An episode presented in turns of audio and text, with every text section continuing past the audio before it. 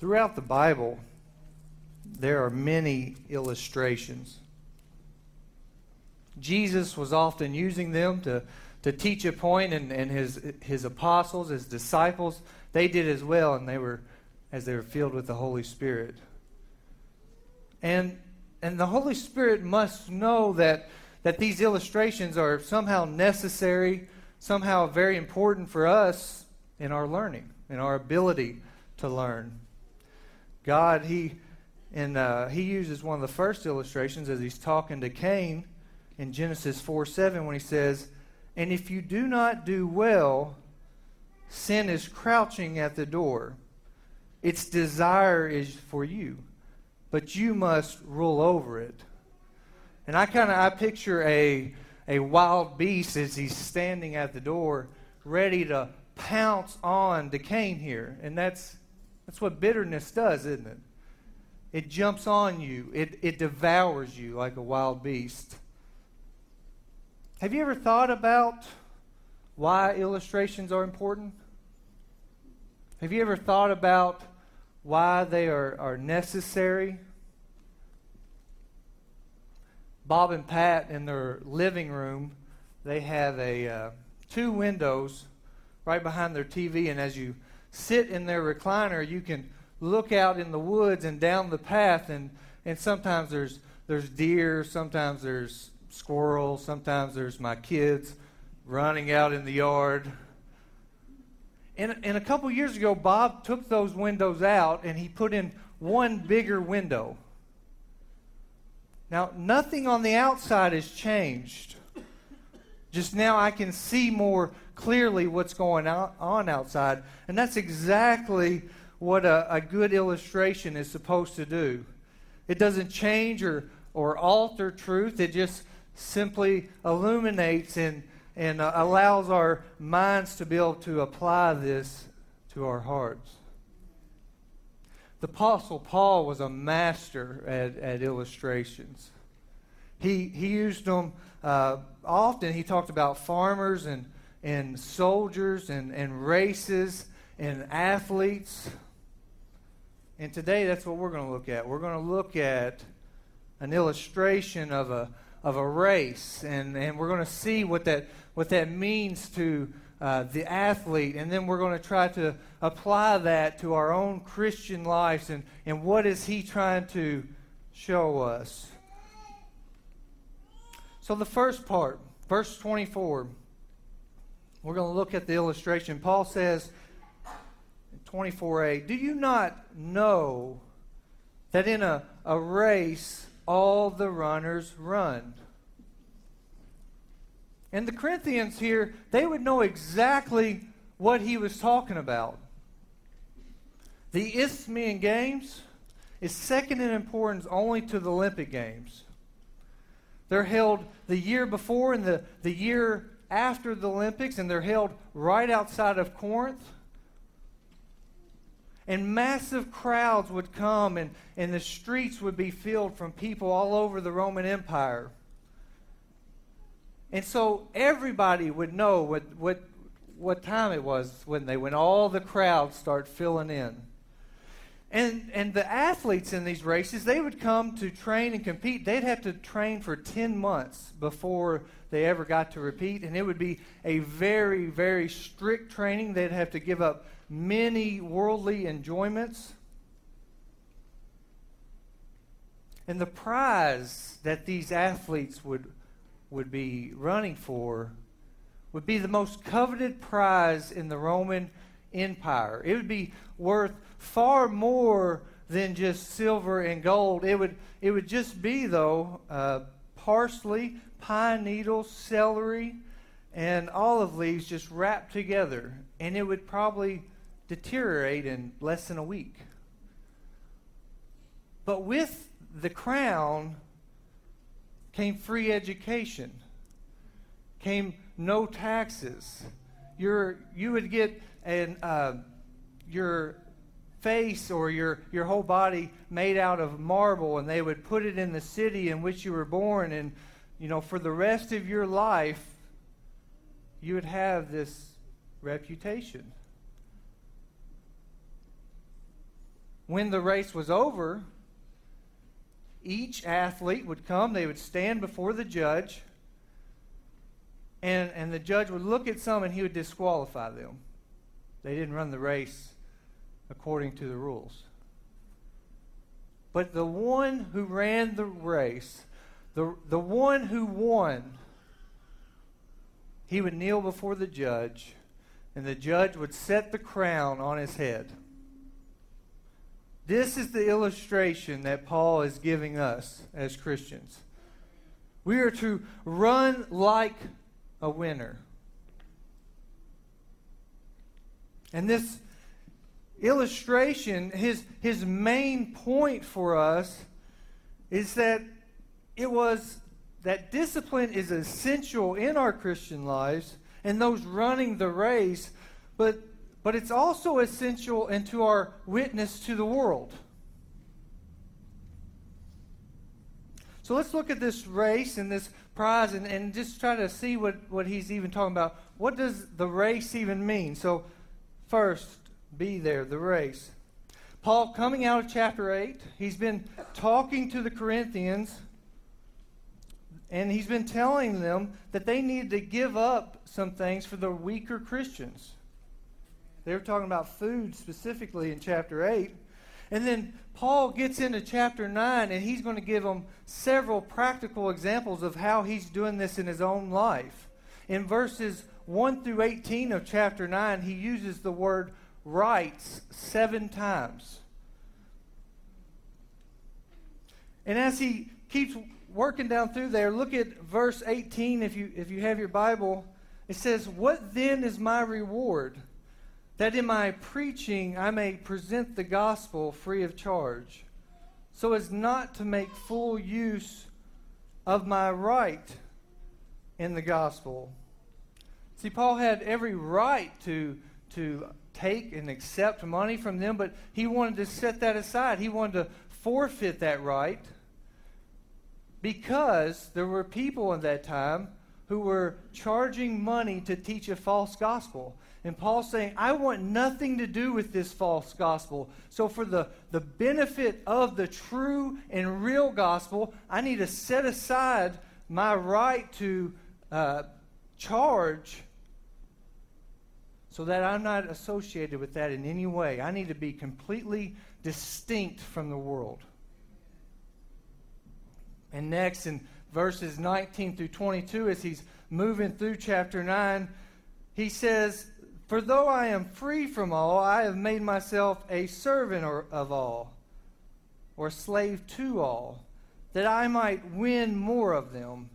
And he goes on to use the word win four times. And then in, in verse 22, he changes from the word win to, he says, To the weak I've become weak, that I might win the weak. I have become all things to all people, that by all means I might save some. So his goal, he's, he's out to win some, he's out to win some. He says it five times, and then he's, he's out to save some. And then in verse 23, he, he sets up, he summarizes all of 1 through 22, and he summarizes all of 24, or he sets up 24 through 27. He says, I do it all for the sake of the gospel, that I might, may share with them in its blessings. He wants to share with them in the gospel.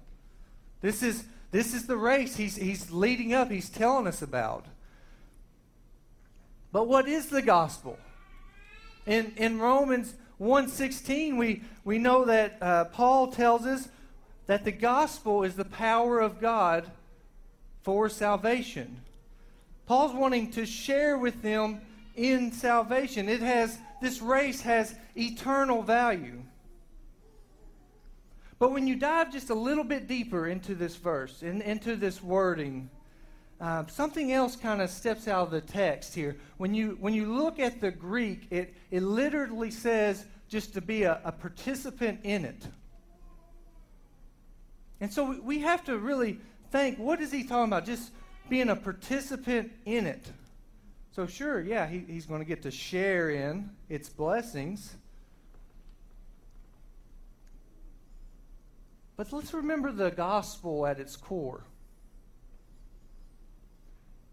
Jesus steps down out of heaven and identified with us sinners.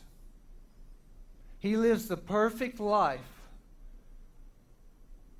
He lays down his life. He dies the perfect death. He's the perfect sacrifice. He took the wrath of God that was meant for us. Jesus laid down his life, his rights, his freedoms. He set them aside for us, didn't he? And this is what Paul is telling us today that this race is. That we are to be a people who are constantly laying down our rights and setting aside our, our freedoms for other people, for the lost, for this dying world that we'll be going out into. So Paul says, I do it all. I give up my rights. I forfeit my freedoms. For the Jews, those under the law, those outside the law, not by sinning, and the weak, for the sake of the gospel, this is the race.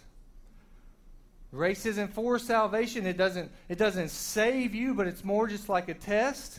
It just lets you know those who are running for the prize. Let's look at the prize for a second. Paul doesn't give us much detail here. Um, he just says, So obtain it. Only one receives the prize, so obtain it. But what is the prize? If we again go look at the Greek, it only shows up one other time in Scripture. That's in Philippians 3:14, where it Paul tells us I press on towards the goal for the prize, the upward call of God in Christ Jesus. So, what is this upward call of God? Because this is the prize that we're, we're going for, we're running for. And in 1 Peter 2 9, Peter tells us it's when God calls us out of darkness and into his, his marvelous light. Paul tells us in 1 Corinthians 1 9 that we are called into fellowship with the Son, Christ Jesus our Lord.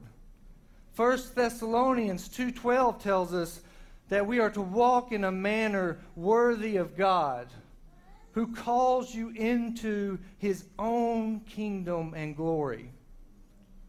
See, it would have been enough. Well, God didn't even have to forgive us, but it would have been enough if He just forgave us of our sins, wouldn't it? He didn't do that, though. He, he forgave us of our sins and invited us into His presence, into His kingdom.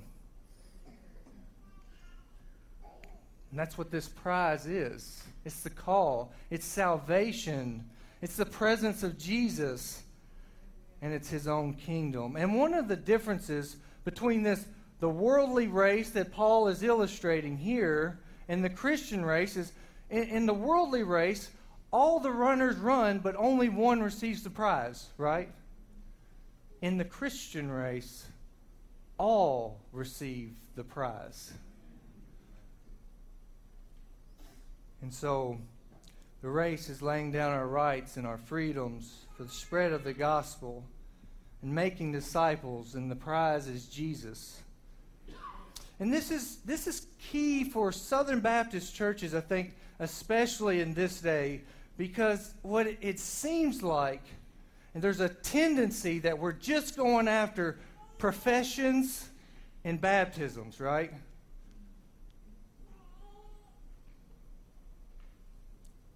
And those are good, but they seem they can they can easily become a number. People can become a number that we just brag about at our association meetings.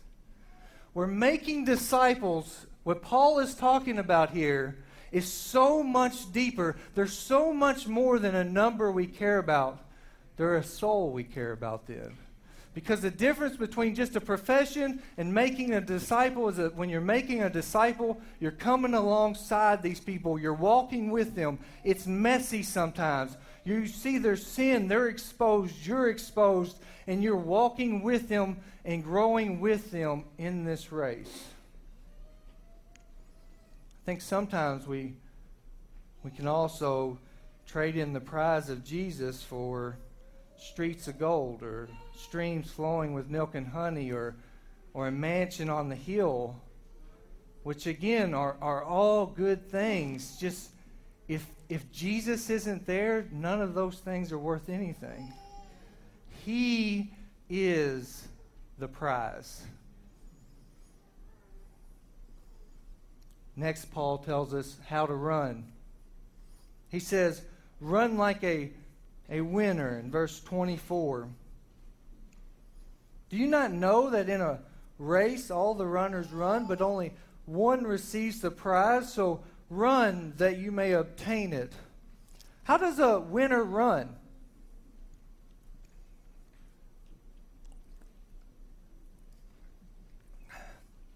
What'd you say, Ruthie? There you go. That's a good answer. Thank you. Yeah, he runs with determination. He's he is prepared for the race by constantly training, isn't he? He's, he's wanting to compete at the very highest level. When he gets to the race, he has one focus. He's, he's going to run, he's going to win the prize. That's his only focus. He runs hard and, and he gives everything he has. He gives up uh, food and, and uh, he has a, a strict sleep regimen and a strict workout. And a lot of times he has to even give up his family for a while during these Greek races. They, they couldn't even be with their family for 10 months. So the runner, the winner, he, he gives up a lot. And Paul is, is simply telling us that if the athletes train this hard, if they deny themselves many worldly enjoyments, clear their lives of distractions, how much more should we as Christians? The athlete is doing this for a crown that will perish, for accolades that, that, that will wither away in time. But we have an imperishable wreath, don't we? And this will require us to deny ourselves and take up our cross. Remember Matthew 16 24, where Jesus told his disciples, If anyone would come after me, let him deny himself and take up his cross and follow me. For whoever would save his life will lose it, but whoever loses his life for my sake will find it. We are to deny ourselves. We're to take up our cross and follow him. And, and, and the one who loses his life for, for Christ, he, he finds it, doesn't he? This Christian life should be all consuming. And the way we pray and the way we fast, and the way we love others, and the, in the way we share the gospel, it should be all consuming to us. And for most of us, this, this sharing the gospel, it's not our natural gift. It's, it's not anything that we really even like to do. It's kind of awkward, you know. You know, there's a nervousness in you know, what is this person going to think of me? Or, or you know, there's just all these questions on, on how to do this and, and even what to do. But isn't this exactly the reason why we need discipline? And to discipline ourselves to be able to do this? We run like a, like a winner. And then also, next notice in verse 25 uh, of what Paul says, he says, Every athlete exercises self control in all things. They do it to receive a perishable wreath, but we, we an imperishable. So we run filled with the Spirit. The athlete exercises self control, all things, strict diet, strict workout, set aside time to do these things. And we as Christians, we must do the same thing. We discipline ourselves. We set aside time to pray and read God's Word. But since doing these things isn't really natural for us, we, we need to remember what Galatians 5.23 tells us. That this self-control, this ability to control and discipline ourselves, it's a fruit of the Spirit. And we could never work to save ourselves, and we're, we're not going to be able to, by our works, grow ourselves. He is. Paul says it this way in Philippians 12c work out your own salvation with fear and trembling. But then he goes on to say, For it is God who works in you, both to will and to work for his good pleasure. So the basic principle that Paul is stating is God must work in us and then he's going to work through us. And when we're dead in our sins and, and we, we would try to work for, for to grow and to even to know God and even to be saved sometimes, what happened? What happened to us? We, we'd get rid of one idol and we would just put another one in its place, wouldn't it? Because our hearts are idol factories. And so we work and we work and we're exhausted because we get rid of this one idol and just to start with something else. And this is why we need discipline. This is why we need the power of the Holy Spirit to, to lead us in self control and, and to guide us. And so, if you're, if some of you might be struggling to re- read the Word of God, you know, it's just not something that comes natural to you. Pray. Pray that, that the Holy Spirit would illuminate Scripture for you. Maybe some of you are struggling with sharing your faith. Pray that He would grant you boldness and the words to say when you're uh, you're talking to your coworker or or whoever you're near. Maybe it's a student. And so this will this will help us then as we're praying, as we're focused on, on the prize in this race, it'll help us to have a, a one-tracked mind. In verse 26, he says, I do not run aimlessly. I do not box as one beating the air but I discipline my body and keep it under control. Paul telling the church there's a, there's a purpose for his running. I'm not running aimlessly, he says. I do not box as one beating the air. He has a single minded focus. He's consumed with knowing the gospel, he's consumed with sharing the gospel. Listen to Acts 20 24. He says, I do not account my life of any value, nor as precious to myself, if only I may finish my course and the ministry that I received from the Lord Jesus to testify the gospel of the grace of God. Now let's let's pause here. Let's connect this back to verse 24. Paul starts it with, "Do you not know that in a race, all the runners run. This should be so obvious that, that runners run in a race to receive a prize, right? This should be so obvious that those who are born again believers are sharing the gospel of Jesus Christ, making him known among the nations. This is the purpose for which we've been saved. And what if Paul, instead of going to the Gentiles and, and going to fulfill this purpose, he said, You know what? I just think I would take a regular job. I just get a regular wife, I'll get a normal house, and we'll just we'll just settle down. He'd be doing the very opposite thing in which he was called for, wouldn't he? Let's say Coach Cal calls me up he says, Matthew, I want you to start for the basketball team. I say, all right, coach, I guess I guess I'll sink down to those standards. I'll start for your basketball team. And every day at practice, I show up with a baseball bat and I start taking batting practice. Just every day at practice, I just start taking batting practice. What do you think Coach Cal would say?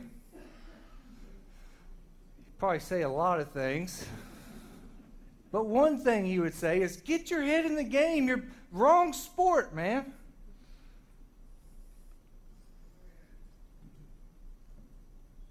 We think Paul would say when our, all of our efforts are to our career and to our 401k. Wrong sport, man. Wrong sport. We have a we need a single-minded focus to run this race and we need each other. By God's grace, he has given us each other to run this race. We're not running this alone. We're not meant to run this alone. We, we have been given one another to, to go out in, to Breckinridge County to the ends of the earth and to make Christ known. So we run like a winner. We run spirit filled. We run with a one tracked mind. And then we run as one not found counterfeit. We have a very scary thought here in, in verse 27. He says, But I discipline my body and keep it under control, lest after preaching to others, I myself should be disqualified. And there's a great debate over this word, disqualified, what it means. And some commentators and pastors here indicate that, that Paul is talking about being disqualified from sharing the gospel, that, that he wouldn't receive a crown of righteousness when he got to heaven, that he wouldn't be allowed to preach anymore. And others claim that Paul is saying that if he doesn't share the gospel, he can lose his salvation.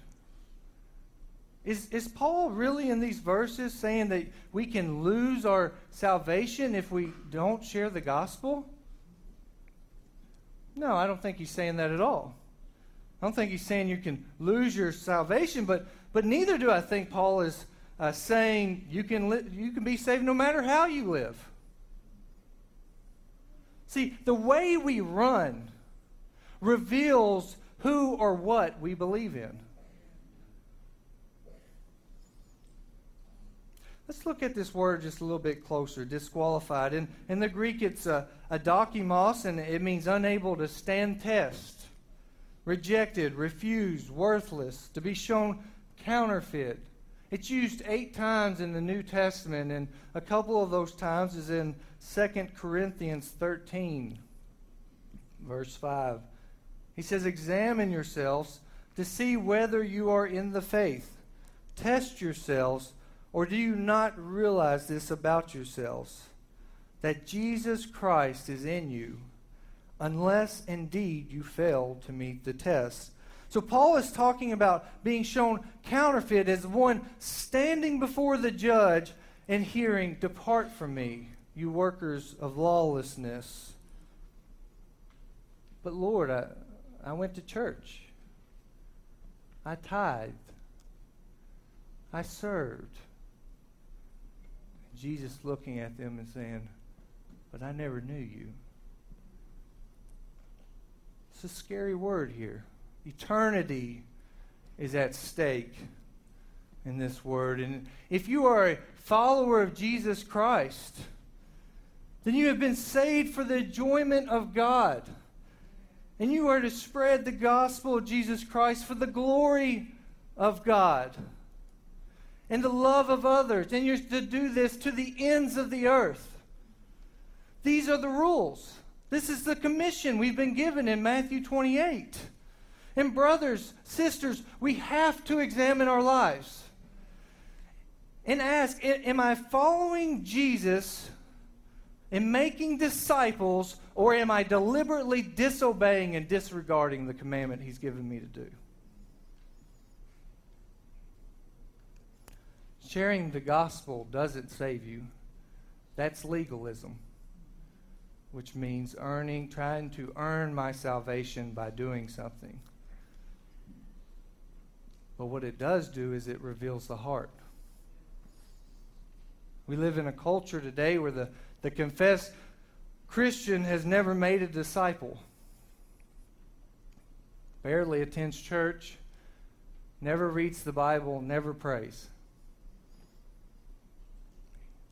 And if we're going year after year without sharing the gospel, if we're not growing in our love for Christ, and we have no passion for the lost, we could care less about anybody else,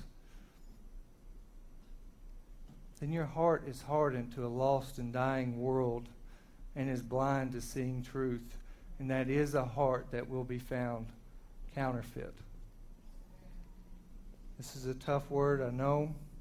I've been staring at it for three months. but it's the truth.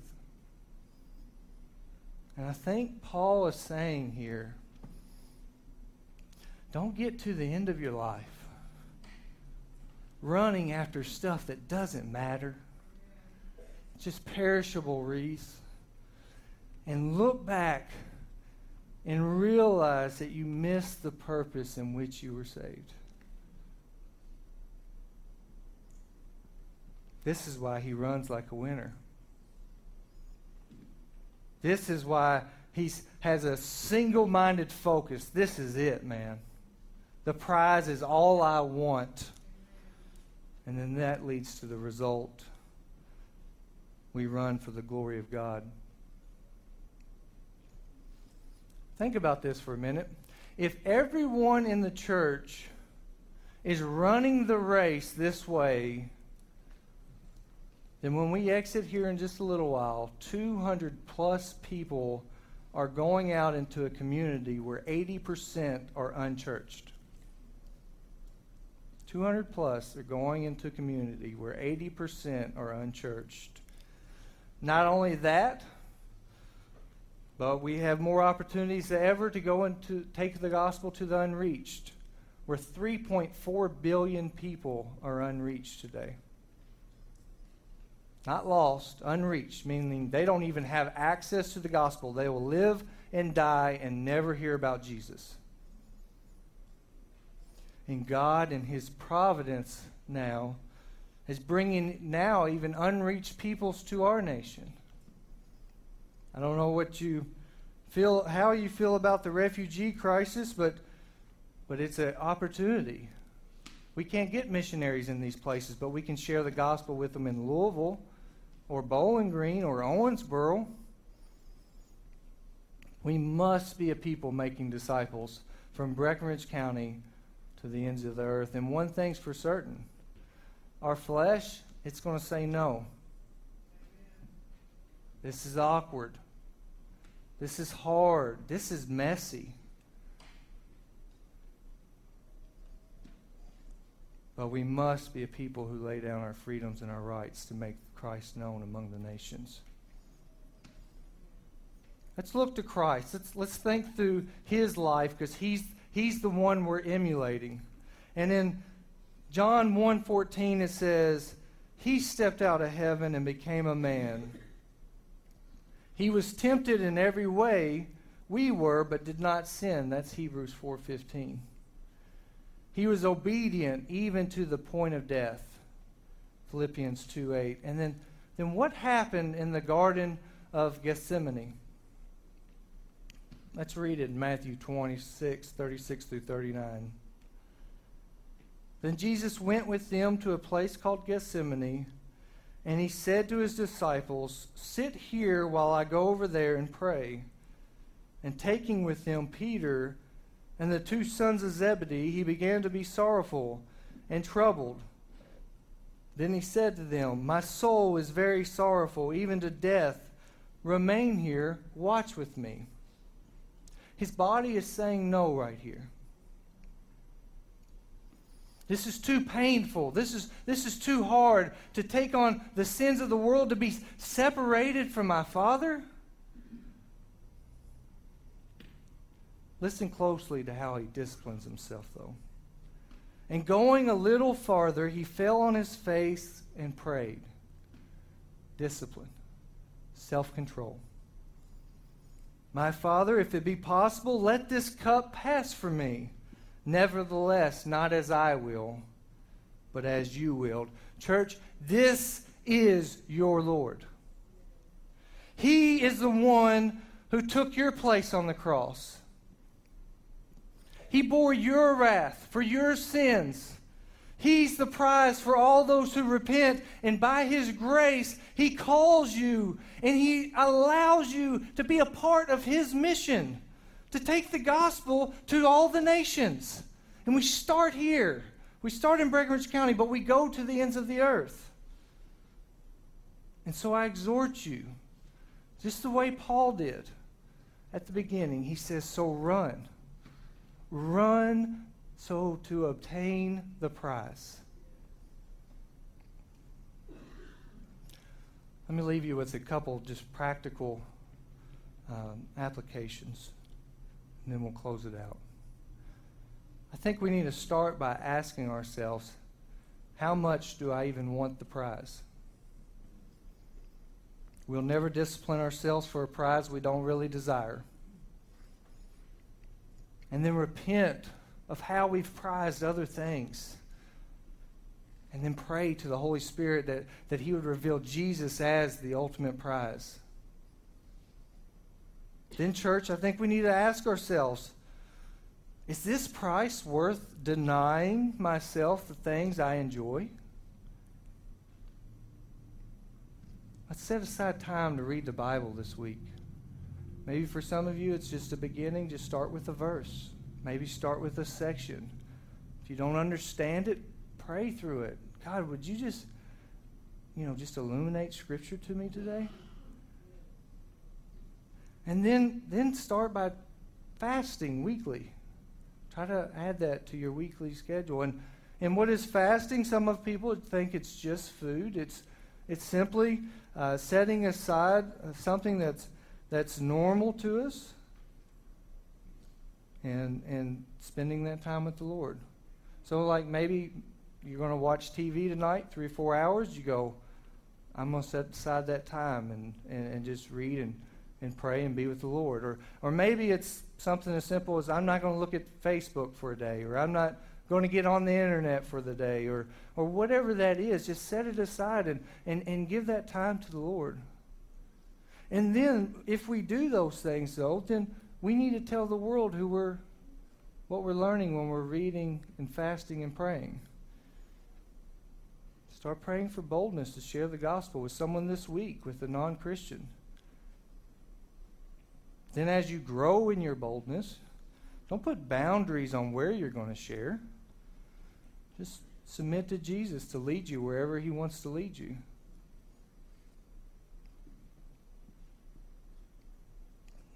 At this time, um, Grant's going to come up and he's going to lead us in a song.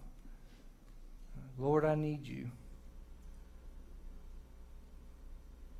And just as we're, we're spending this time, just, just really be honest with yourself, examine yourself, and, and just, just, just be praying through God, what have I prized over you? And then just, just ask Him to remove that. He's faithful. He's just. He, he will remove that and, and reveal to you the prize. Let's pray.